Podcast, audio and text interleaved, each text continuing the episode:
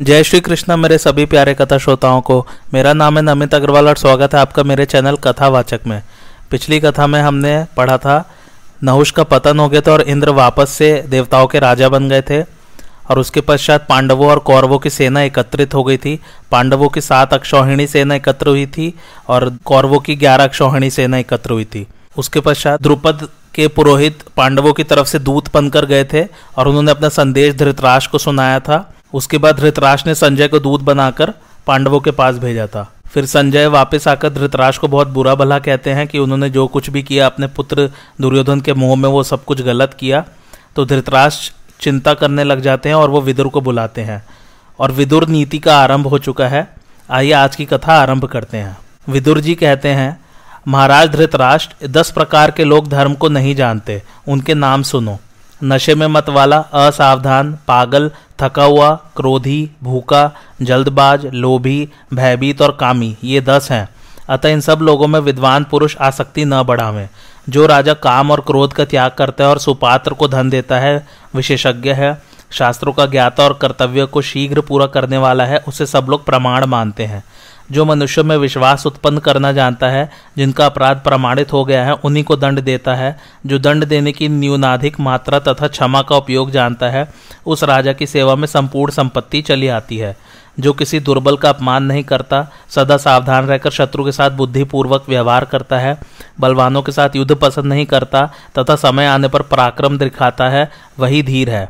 जो धुरंधर महापुरुष आपत्ति पड़ने पर कभी दुखी नहीं होता, बल्कि सावधानी के साथ उद्योग का आशय लेता है, तथा समय पर दुख सहता है, उसके शत्रु तो पराजित ही हैं। जो निरर्थक विदेशवास पापियों से मेल, पर स्त्री गमन, पाखंड, चोरी, चुगलखोरी तथा मदिरापान नहीं करता, वह सदा सुखी रहता है। जो क्रोध या उतावली के साथ धर्म, अर्थ तथा काम का आरंभ नहीं करता, पूछने पर यथार्थ बात ही बतलाता है। मित्र के लिए झगड़ा नहीं पसंद करता, आदर न पाने पर क्रोध नहीं होता, विवेक नहीं खो बैठता, दूसरों के दोष नहीं देखता, सब पर दया करता है, दुर्बल होते हुए किसी की जमानत नहीं देता, बढ़कर नहीं बोलता तथा विवाद को सह लेता है, ऐसा मनुष्य सब जगह प्रशंसा पाता है। जो कभी उदंड का सा वेश नहीं बनाता, दूसरों के सामने अपने पराक्रम की भी डींग नहीं हाँकता, क्रोध से व्याकुल होने पर भी कटु वचन नहीं बोलता, उस मनुष्य को लोग सदा ही प्यारा बना लेते हैं। जो शांत हुई वैर की आग को फिर प्रज्वलित नहीं करता, गर्व नहीं करता, हीनता नहीं दिखाता, तथा मैं विपत्ति में पड़ा हूँ ऐसा सोचकर अनुचित काम नहीं करता, उस उत्तम आचरण वाले पुरुष को आर्यजन सर्वश्रेष्ठ कहते हैं। जो अपने सुख में प्रसन्न नहीं होता, दूसरे के दुख के समय हर्ष नहीं मानता और दान देकर पश्चाताप नहीं करता, वह सज्जनों में सदाचारी कहलाता है। जो अपने बराबर वालों के साथ विवाह, मित्रता, व्यवहार तथा बातचीत करता है, हीन पुरुषों के साथ नहीं और गुणों में बड़े चढ़े पुरुषों को सदा आगे रखता है, उस विद्वान की नीति श्रेष्ठ है। जो अपने आश्रित जनों को बांटकर थोड़ा ही भोजन करता है, वह बहुत अधिक काम करके भी थोड़ा सोता है, तथा मांगने पर जो मित्र नहीं है, उन्हें भी धन देता है, उस मनस्वी पुरुष को सारे अनर्थ दूर से ही छोड़ देते हैं। जो स्वयं ही अधिक लज्जाशील है, वह सब लोगों में श्रेष्ठ समझा जाता है। वह अपने अनंत तेज, शुद्ध हृदय एवं एकाग्रता से युक्त होने के कारण कांति में सूर्य के समान शोभा पाता है। अंबिका नंदन शाप से दग्ध राजा पांडु के जो पाँच पुत्र वन में उत्पन्न हुए, वे पाँच इंद्र के समान शक्तिशाली हैं, उन्हें आप ही ने बचपन से पाल और शिक्षा दी है। वे भी सदा आपकी आज्ञा का पालन करते रहते हैं। तात उन्हें उनका न्यायोचित राज्य भाग देकर आप अपने पुत्रों के साथ आनंद भोगिए। नरेंद्र, ऐसा करने पर आप देवता तथा मनुष्य की टीका टिप्पणी के विषय नहीं रह जाएँगे। धृतराज बोले, तात, मैं चिंता से जलता हुआ अभी तक जाग रहा हूँ। तुम मेरे करने योग्य जो कार्य समझो, उसे बताओ, क्योंकि तुम धर्म और अर्थ के ज्ञान में निपुण हो। उदारचित विदुर, तुम अपनी बुद्धि से विचार कर मुझे ठीक ठीक उपदेश करो। जो बात युधिष्ठिर के लिए हितकर और कौरव के लिए कल्याणकारी समझो, वह सब अवश्य बताओ। अतः व्याकुल हृदय से मैं तुमसे पूछ रहा हूँ, अजात शत्रु युधिष्ठिर क्या चाहते हैं, सो सब ठीक ठीक बताओ। विदुर जी ने कहा, राजन, जिसे समस्त कौरवों का हित हो, वही बात आपसे कहूँगा। अच्छे उपायों का उपयोग करके सावधानी के साथ किया गया कोई कर्म यदि सफल न हो तो बुद्धिमान पुरुष को उसके लिए मन में ग्लानी नहीं करनी चाहिए। किसी प्रयोजन से किए गए कर्मों में पहले प्रयोजन को समझ लेना चाहिए, खूब सोच विचार कर काम करना चाहिए, जल्दबाजी से किसी काम का आरंभ नहीं करना चाहिए। धीर मनुष्य को उचित है कि पहले कर्मों के प्रयोजन, परिणाम तथा अपनी उन्नति का विचार करके फिर काम आरंभ करे या न करे। कुछ ऐसे व्यर्थ कार्य हैं जो नित्य अप्राप्त होने के कारण आरंभ करने योग्य नहीं होते, क्योंकि उनके लिए किया हुआ पुरुषार्थ भी व्यर्थ हो जाता है। बुद्धिमान पुरुष को अधिक बलवान के सामने झुक जाना चाहिए। जो अधिक बलवान के सामने झुकता है, वह मानव इंद्र देवता को प्रणाम करता है। पुरुष में शील ही प्रधान है, जिसका वही नष्ट हो जाता है। संसार में उसका जीवन, धन और बंधुओं से कोई प्रयोजन सिद्ध नहीं होता। भरत श्रेष्ठ धनोन्मत पुरुषों के भोजन में, मांस की मध्यम श्रेणी वालों के भोजन में गौरस की तथा दरिद्रों के भोजन में तेल की प्रधानता होती है। दरिद्र पुरुष सदा ही स्वादिष्ट भोजन करते हैं, क्योंकि भूख ही स्वाद की जननी है और वह धनियों के लिए सर्वथा दुर्लभ है। राजन, संसार में धनियों को प्रायः भोजन करने की शक्ति नहीं होती, किंतु दरिद्रों के पेट में काठ भी पच जाते हैं। अधम पुरुषों को जीविका न होने से भय लगता है, मध्यम श्रेणी के मनुष्यों को मृत्यु से भय होता है, परंतु उत्तम पुरुषों को अपमान से ही महान भय होता है। यो तो पीने का नशा आधी भी नशा ही है, किंतु ऐश्वर्य का नशा तो बहुत ही बुरा है, क्योंकि ऐश्वर्य के मत से मत वाला पुरुष भ्रष्ट हुए बिना होश में नहीं आता। वश में न होने के कारण विषयों में रमने वाली इंद्रियों से यह संसार कष्ट पाता है। जो जीवों को वश में करने वाली सहज पाँच इंद्रियों से जीत लिया गया, उसकी आपत्तियाँ बढ़ती हैं।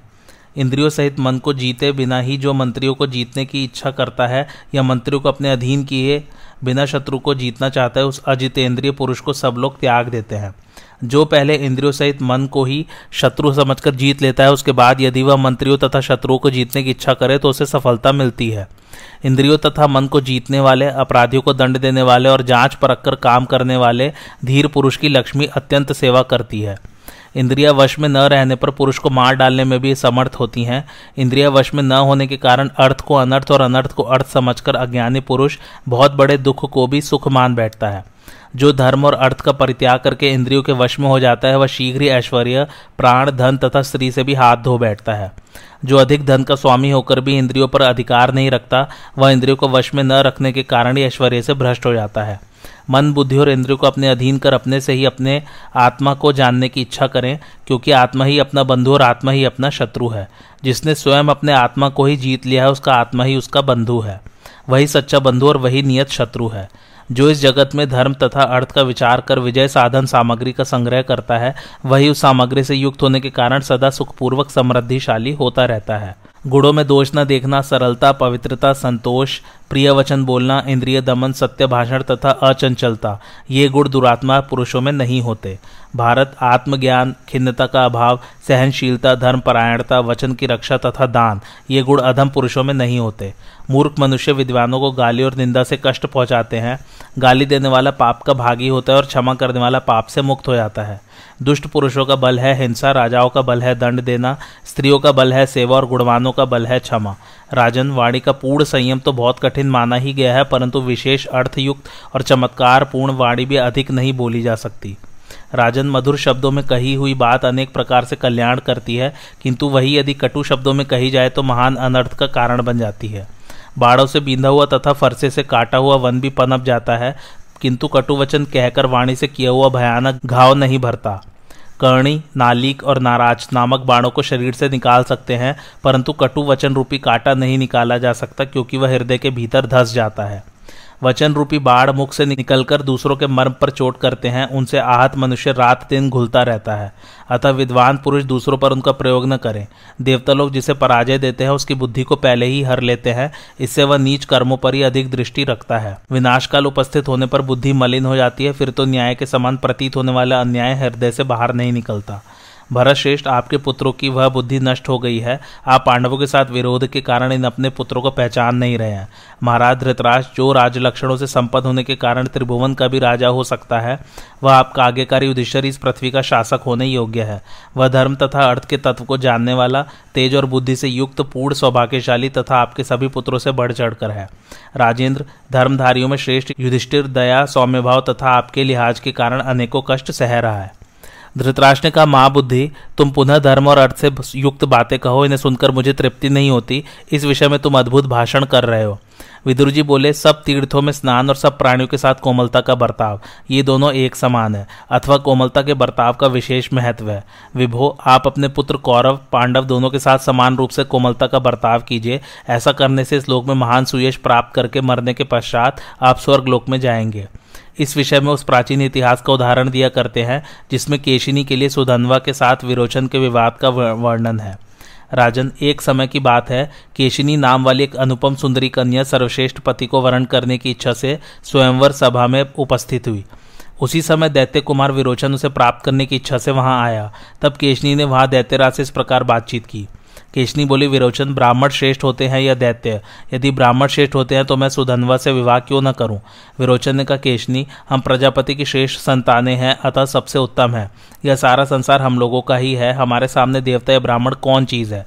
केशनी बोली, विरोचन, इसी जगह हम दोनों प्रतीक्षा करें। कल प्रातःकाल सुधनवा यहाँ आएगा, फिर मैं तुम दोनों को एकत्र उपस्थित देखूँगी। विरोचन बोला, कल्याणी, तुम जैसा कहती हो, वही करूँगा। भीरू, प्रातःकाल तुम मुझे और सुधनवा को एक साथ उपस्थित देखोगी। विदुर जी कहते हैं, राजन, इसके बाद जब रात बीती और सूर्यमंडल का उदय हुआ, उस समय सुधनवा उस स्थान पर आया, जहाँ विरोचन केशनी के साथ मौजूद था। भरत शेष सुधनवा, प्रहलाद कुमार विरोचन और केशनी के पास आया। ब्राह्मण को आया, देख केशनी उठ खड़ी हुई और उसने उसे आसन, पाद्य और अर्घ्य निवेदन किया। सुधनवा बोला, प्रहलाद नंदन, मैं तुम्हारे सुवर्ण में सुंदर सिंहासन को केवल छू लेता हूँ। तुम्हारे साथ इस पर बैठ नहीं सकता, क्योंकि ऐसा होने से हम दोनों एक समान हो जाएँगे। विरोचन ने कहा, सुधनवन, तुम्हारे लिए तो चटाई या कुश का आसन उचित है। तुम मेरे साथ बराबर के आसन पर बैठने योग्य हो ही नहीं। सुधन्व ने कहा, पिता और पुत्र एक साथ एक आसन पर बैठ सकते हैं। दो ब्राह्मण, दो क्षत्रिय, दो वृद्ध, दो वैश्य और दो शूद्र भी एक साथ बैठ सकते हैं। किंतु दूसरे कोई दो व्यक्ति परस्पर एक साथ नहीं बैठ सकते। तुम्हारे पिता प्रहलाद नीचे बैठकर ही मेरी सेवा किया करते हैं। तुम अभी बालक हो, घर में सुख से पले हो, अतः तुम्हें इन बातों का कुछ भी ज्ञान नहीं है। विरोचन बोला सुधनवन हम असीरों के पास जो कुछ भी सोना, गौग, घोड़ा आदि धन है, उसकी मैं बाजी लगाता हूँ।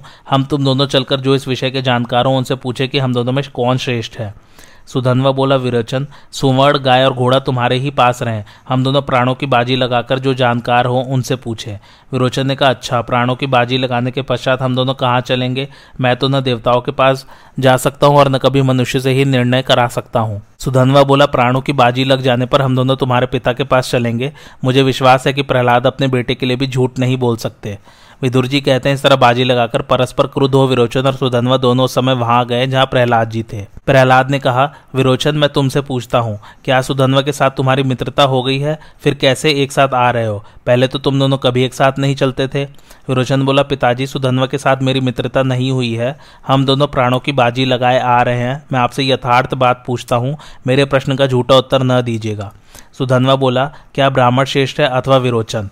प्रहलाद बोले ब्राह्मण मेरे एक ही पुत्र है और इधर तुम स्वयं उपस्थित हो। भला तुम दोनों के विवाद में मेरे जैसा मनुष्य कैसे निर्णय दे सकता है? सुधनवा बोला, मतिमन, तुम्हारे पास गौ तथा दूसरा जो कुछ भी प्रिय धन हो, वह सब अपने औरस पुत्र विरोचन को दे दो, परंतु हम दोनों के विवाद में तो तुम्हें ठीक ठीक उत्तर देना ही चाहिए।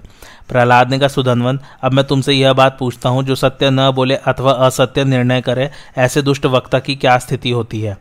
सुधनवा बोला, सौत वाली स्त्री, जुए में हारे हुए जुआरी और भार ढोने से व्यथित शरीर वाले मनुष्य की रात में जो स्थिति होती है, वही स्थिति उल्टा न्याय देने वाले वक्ता की भी होती है। जो झूठा निर्णय देता है, वह राजा नगर में कैद होकर भारी दरवाजे पर भूख का कष्ट उठाता हुआ बहुत से शत्रुओं को देखता है। झूठ बोलने से यदि पशु मरता हो तो पाँच पीढ़ियाँ, गौ मरती हो तो दस पीढ़ियाँ, घोड़ा मरता हो तो सौ पीढ़ियाँ, और मनुष्य मरता हो तो एक हज़ार पीढ़ियाँ नरक में पड़ती हैं। सोने के लिए झूठ बोलने वाला भूत और भविष्य सभी पीढ़ियों को नरक में गिराता है। पृथ्वी तथा स्त्री के लिए झूठ कहने वाला तो अपना सर्वनाश ही कर लेता है, इसलिए तुम स्त्री के लिए कभी झूठ न बोलना। प्रहलाद ने कहा, विरोचन, सुधनवा के पिता अंगीरा मुझसे श्रेष्ठ हैं। सुधनवा तुमसे श्रेष्ठ हैं, इसकी माता भी तुम्हारी माता से श्रेष्ठ है। अतः तुम आज सुधनवा से हार गए। विरोचन, अब सुधनवा तुम्हारे प्राणों का मालिक है। सुधनवन, अब यदि तुम दे दो तो मैं विरोचन को पाना चाहता हूँ। सुधनवा बोला, प्रहलाद, तुमने धर्म को ही स्वीकार किया है। स्वार्थवश झूठ नहीं कहा है। इसलिए अब इस दुर्लभ पुत्र को फिर तुम्हें दे रहा हूँ। प्रहलाद, तुम्हारे इस पुत्र विरोचन को मैंने पुनः तुम्हें दे दिया। किंतु अब यह कुमारी केशनी के निकट चलकर मेरा पैर धोए। विदुर जी कहते हैं, इसलिए राजेंद्र, आप पृथ्वी के लिए झूठ न बोले, बेटे के स्वार्थ व सच्ची बात न कहकर पुत्र और मंत्रियों के साथ विनाश के मुख में न जाएँ। देवता लोग जिसकी रक्षा करना चाहते हैं, उसे उत्तम बुद्धि से युक्त कर देते हैं। मनुष्य जैसे जैसे कल्याण में मन लगाता है, वैसे ही वैसे उसके सारे अभीष्ट सिद्ध होते हैं। इसमें तनिक भी संदेह नहीं है। कपटपूर्ण व्यवहार करने वाले मायावी को वेद पापों से मुक्त नहीं करते। राजन, मनुष्य लोक में ये आठ गुण स्वर लोक का दर्शन कराने वाले हैं। इनमें से चार तो सज्जनों का अनुसरण करते हैं और चार का स्वयं सज्जन ही अनुसरण करते हैं।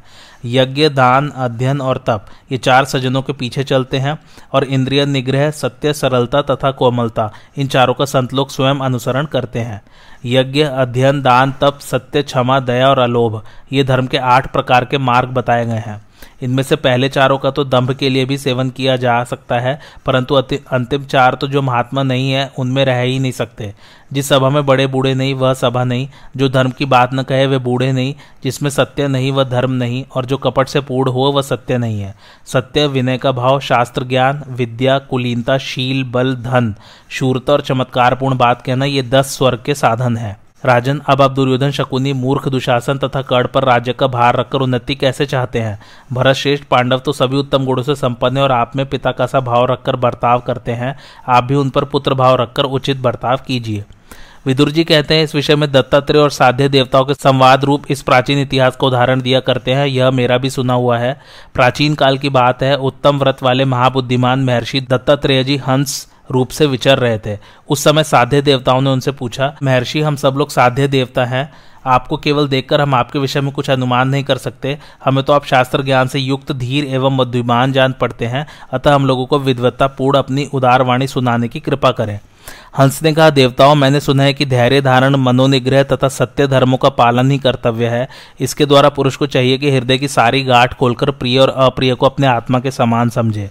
दूसरों से गाली सुनकर भी स्वयं उन्हें गाली न दे। क्षमा करने वाले का रोका हुआ क्रोध ही गाली देने वाले को जला डालता है और उसके पुण्य को भी ले लेता है। दूसरे को न तो गाली दे और न उसका अपमान करे। मित्रों से द्रोह तथा नीच पुरुषों की सेवा न करें। सदाचार से हीन एवं अभिमानी न हो। रूखी तथा रोष भरी वाणी का परित्याग करें। इस जगत में रूखी बातें मनुष्यों के मर्मस्थान, हड्डी, हृदय तथा प्राणों को दग्ध करती रहती है। इसलिए धर्मानुरागी पुरुष जलाने वाली रूखी बातों का सदा के लिए परित्याग कर दें। जिसकी वाणी रूखी और स्वभाव कठोर है, जो मर्म पर आघात करता है और वाघ बाड़ों से मनुष्य को पीड़ा पहुंचाता है, उसे ऐसा समझना चाहिए कि वह मनुष्य में महादरिद्र और अपनी वाणी में दरिद्रता को बांधे हुए ढो रहा है।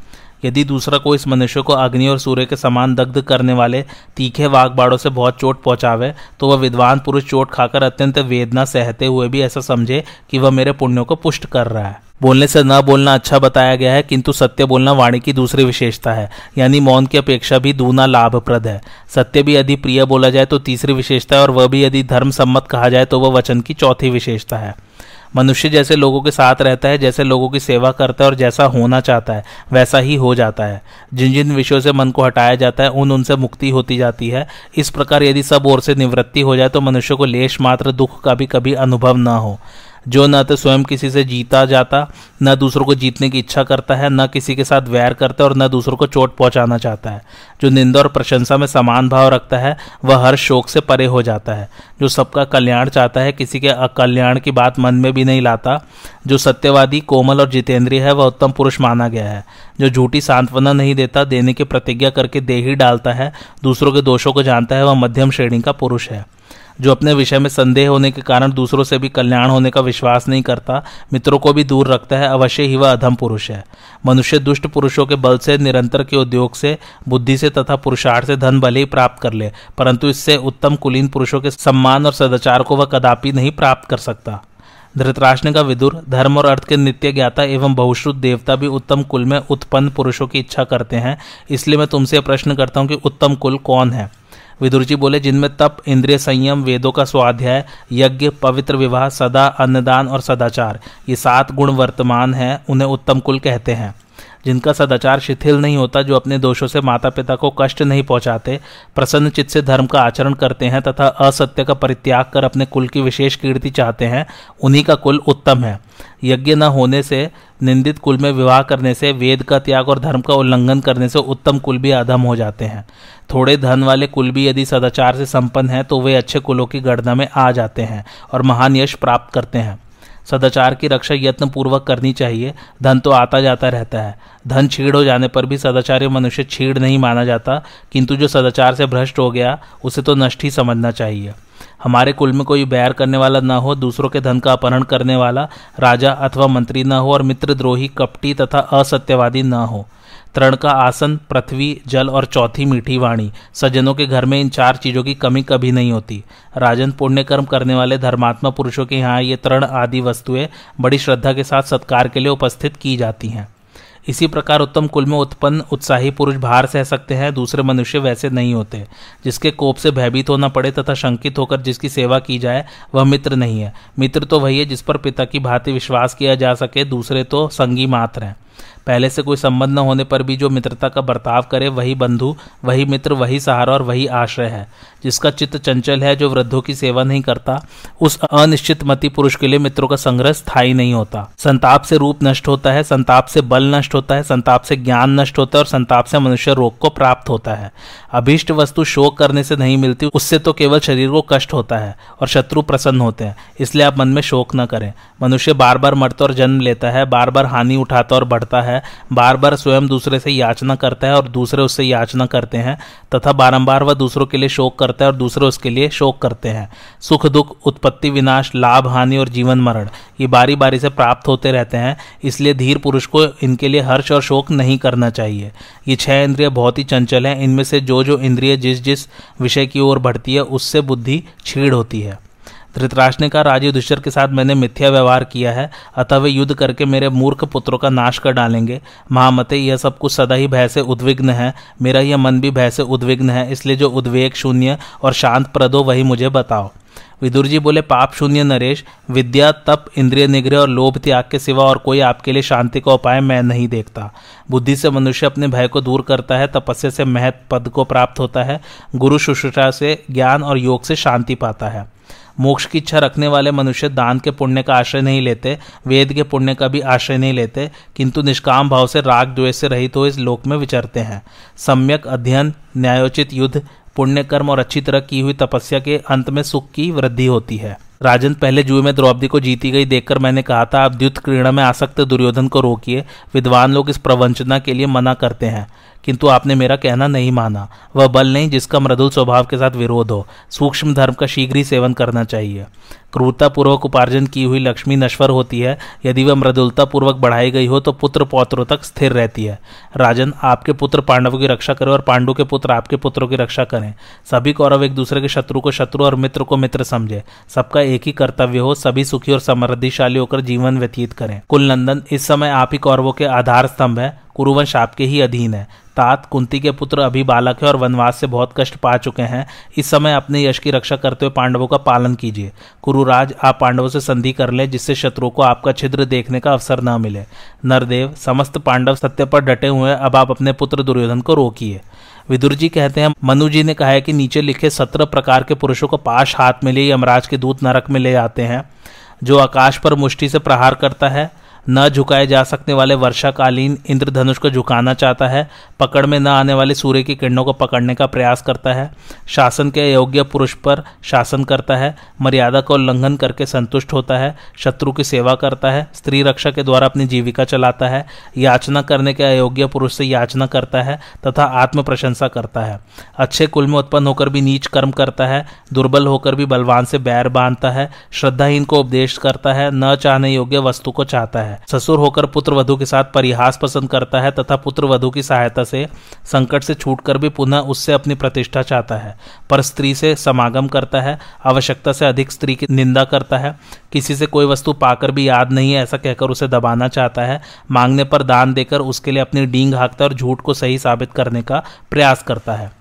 धृतराष्ट्र ने कहा, जब सभी वेदों में पुरुषों को सौ वर्ष की आयु वाला बताया गया है तो वह किस कारण से अपनी पूर्ण आयु को नहीं पाता? विदुर जी बोले, राजन, आपका कल्याण अत्यंत अभिमान, अधिक बोलना, त्याग का भाव क्रोध, अपना ही पेट पालने की चिंता और मित्रद्रोह ये छह तीखी तलवारें देहधारियों की आयु को काटती हैं। यही मनुष्यों का वध करती हैं, मृत्यु नहीं।